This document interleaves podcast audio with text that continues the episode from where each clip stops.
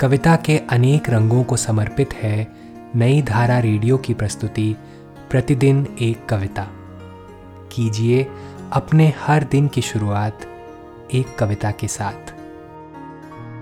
आज की कविता का शीर्षक है, हारे हुए बुद्धिजीवी का वक्तव्य।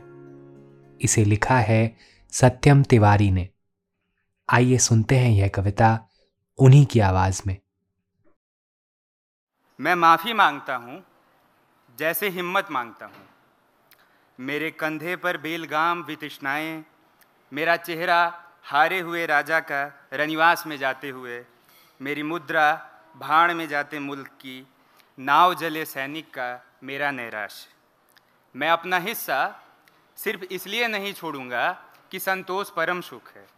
मैं अपना हिस्सा सिर्फ़ इसलिए नहीं छोड़ूँगा कि संतोष परम सुख है या मृत्यु में ही मुक्ति मिलती है। मैं खुली आँख से जीना और बंद आँखों से मरना पसंद करूँगा। मैं काट का एक घोड़ा, एक तीर का दूसरा शिकार, मेरे बुझने से पहले की लपट पर लानत हो, अगर रस्सी न हो तो उसके बल को भी मैं ठोकर मारता हूँ। यह कौन ध्वजा उठाए? दुनिया को चपटी करता है। मैं नहीं मानता कि मेरा कोई दुश्मन नहीं। मैं जाऊँगा तो कम से कम दो चार को अपने साथ लेता जाऊँगा। आज की कविता को आप पॉडकास्ट के शो नोट्स में पढ़ सकते हैं।